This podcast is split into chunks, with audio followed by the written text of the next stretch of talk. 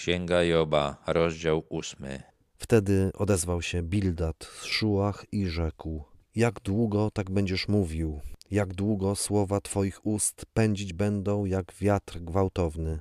Czy Bóg łamie prawo? Czy wszechmocny nagina sprawiedliwość? Ta rozmowa między Jobem a przyjaciółmi pewnie przebiegała tak, że wszyscy byli razem i słyszeli swoje słowa. Po mowie Elifaza przemówił Job, a potem odpowiedział mu Bildad i powiedział ostrzej niż Elifaz. Stwierdził, że Job oskarża Boga o niesprawiedliwość i powinien przestać. Za długo już wypowiada takie oskarżenia. Gdy Twoi synowie zgrzeszyli przeciwko niemu, wydał ich na łup ich występku.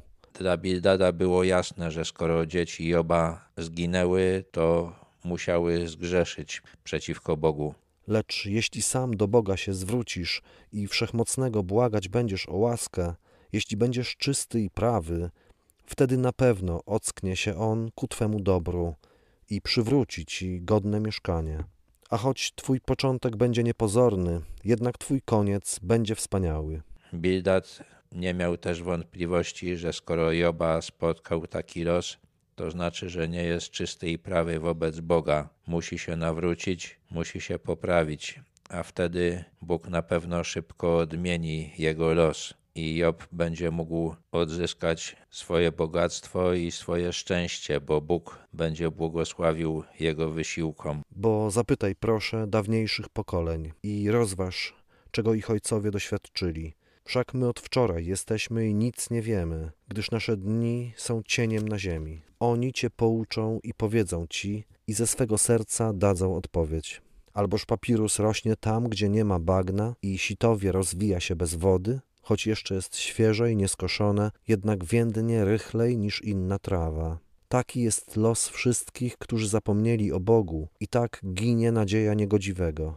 Bildad powoływał się na doświadczenie pokoleń, na doświadczenie swoich ojców, na nauki, które od nich odebrał, a jego przodkowie mówili, że jeżeli człowiek cierpi, jeżeli uwa uważa, że Bóg jest daleko od niego, to wina na pewno leży po stronie człowieka. Tak jak papirus i sitowie muszą mieć wilgoć, aby wyrosły, tak nieszczęście człowieka pojawia się tam, gdzie jest grzech.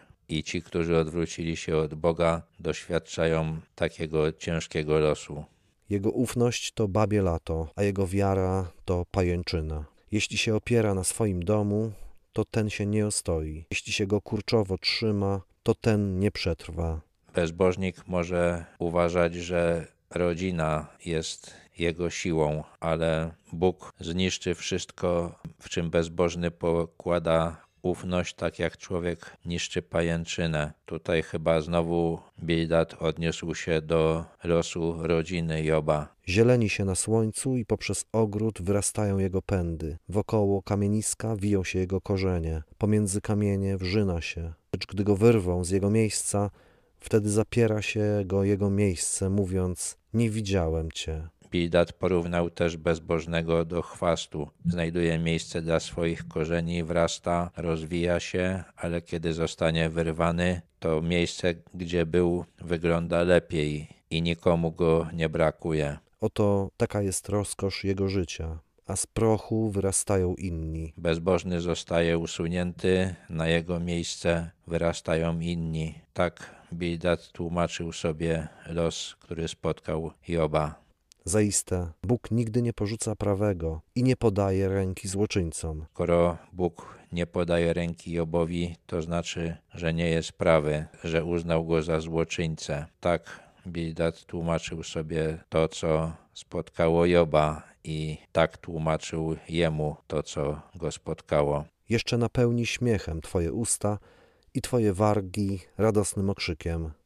Twoi nieprzyjaciele okryją się hańbą, a namiot bezbożnych zniknie. Mimo wszystko Bildad miał nadzieję, że Job się nawróci, że zyska łaskę u Boga i znowu jego życie napełni się radością, a jego nieprzyjaciele zostaną pognębieni.